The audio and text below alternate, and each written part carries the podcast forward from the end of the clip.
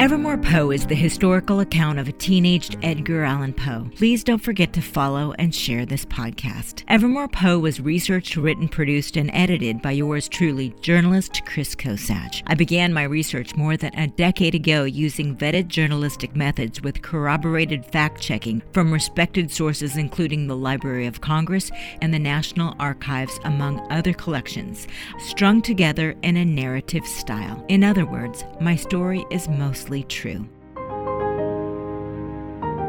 This is Evermore Poe, the turbulent youth of Edgar Allan Poe.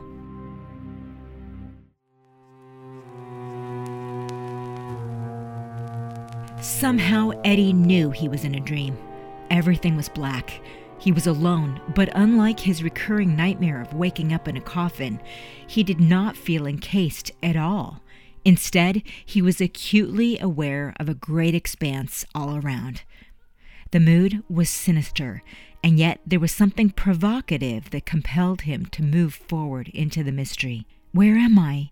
he asked himself before realizing he was unable to speak.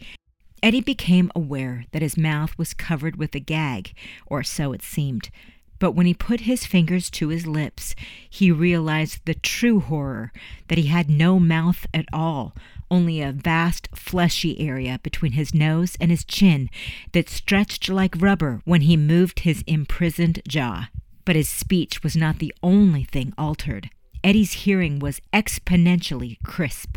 He could hear his own heart pounding in his chest, but also the volume of distant sounds, too an echo of water droplets falling into a cavernous puddle, the rhythm of the ocean, or was it the air rustling through his ear channel like a seashell?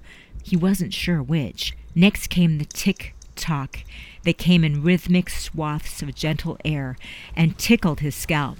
Looking up, he recognized the giant brass pendulum from the foyer at home, only much, much bigger. Tick tock, it counted the moments. Tick tock. Seduced by the mystery before him, Eddy embraced his fear.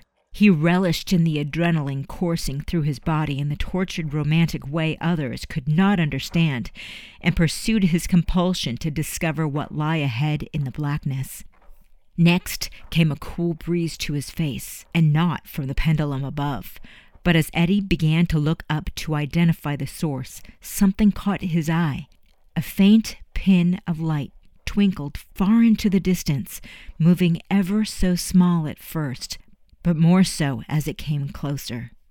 The light seemed to be floating by itself in the darkness, a ghostly apparition. Then he recognized the thing. It was a torch.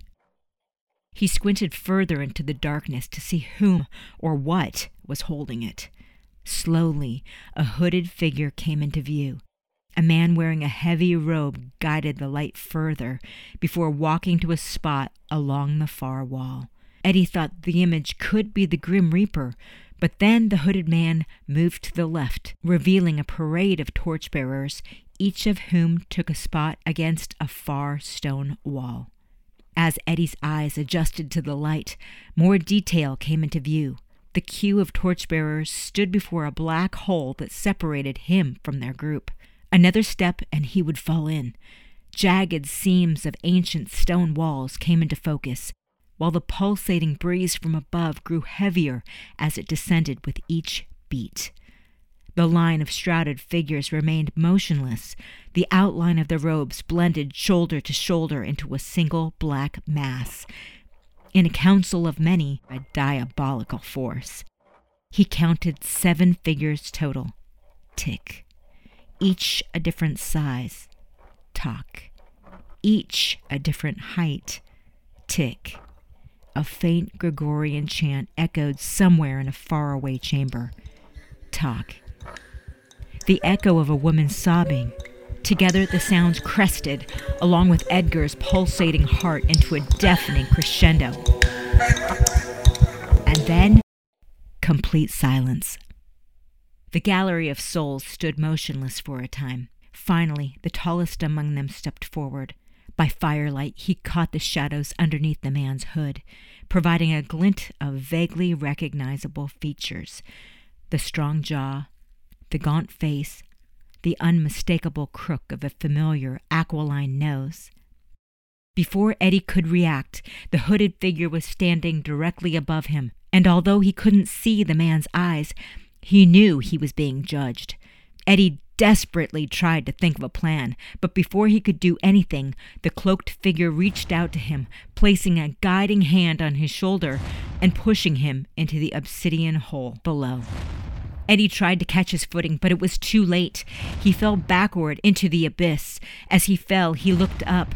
The ticking from above was indeed a pendulum swinging back and forth, but instead of a brass rod and ball of a clock he had assumed it would be, he saw an enormous axe pendulating back and forth.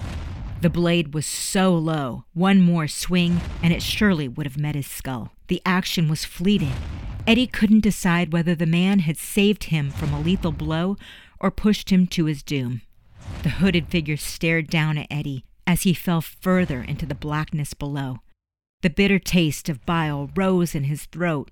He had the sudden instinct to scream, but without a mouth to expel a sound, he remained utterly silent. Eddy sat up in bed, his heart still palpitating. He raised his fingers to inspect his face. His lips his mouth. Both were perfectly normal, despite his startled panting. Nothing but the sheer terror had been real. Eddy lied back down, trying in vain to recall every last detail. The moonlight shone through his window. He could hear the clip clop of horses passing by the townhouse. Eddy tried in vain to recall every last detail of the horrible nightmare. As terrifying as it was, it was also thrilling. Eddy sank back into his pillow. He knew there must be some deeper meaning to the sordid nightmare. But what? He closed his eyes, summoning the courage to go back to sleep and try and catch the dream where it had left off. He needed more time to understand what this dream itself was trying to say. Gradually, his body relaxed, and he eased back into a slumber. Eddy was successful in catching this same dream or did he will it? Once more, he was looking up from the bottom of a shaft, only this time it wasn't a dark dungeon. It was bright daylight far above the high walls that surrounded him. A ribbon of cumulus clouds swept through the rectangle of blue sky above. With his feet planted on solid ground, Eddy recognized this place. He was flanked by the high stone walls of a confined alleyway, or a close, as they were called in Edinburgh. Drip. Eddy turned in the direction of the sound behind him. Drip. He spotted nothing. And then, drip. Looking up, he saw a blood soaked rag dangling from a window, the unforgettable sign that the Black Plague had claimed yet another home. Eddy, he heard his name in the wind.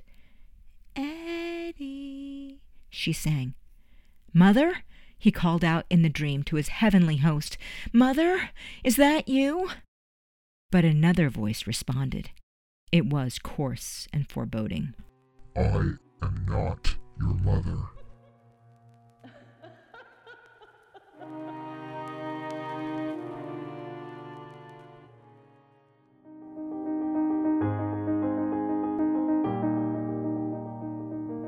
Evermore Poe is the historical account of a teenaged Edgar Allan Poe. If you'd like to learn more about Eddy's devolution to become the master of the macabre, please don't forget to follow and share this podcast. Evermore Poe was researched, written, produced, and edited by yours truly, journalist Chris Kosach. I began my research more than a decade ago using vetted journalistic methods with corroborated fact checking from respected sources, including the Library of Congress, periodicals obtained from multiple Poe museums, notable scholars and the National Archives, among other collections, strung together in a narrative style. In other words, my story is mostly true. Our music today is from Esther Abrami. It should be noted that some of the characters in Evermore Poe are composites of real people, including servants and slaves who lived in the Allen home at the time of our story. Please note, while Evermore Poe is based on fact, it should not be confused with the historic record. For that, I hope you will go down your own rabbit hole to research one of the most thrilling American authors of all time. Our story continues again next time on Evermore Poe. Until then, I'm Chris Kosach. Thank you for listening.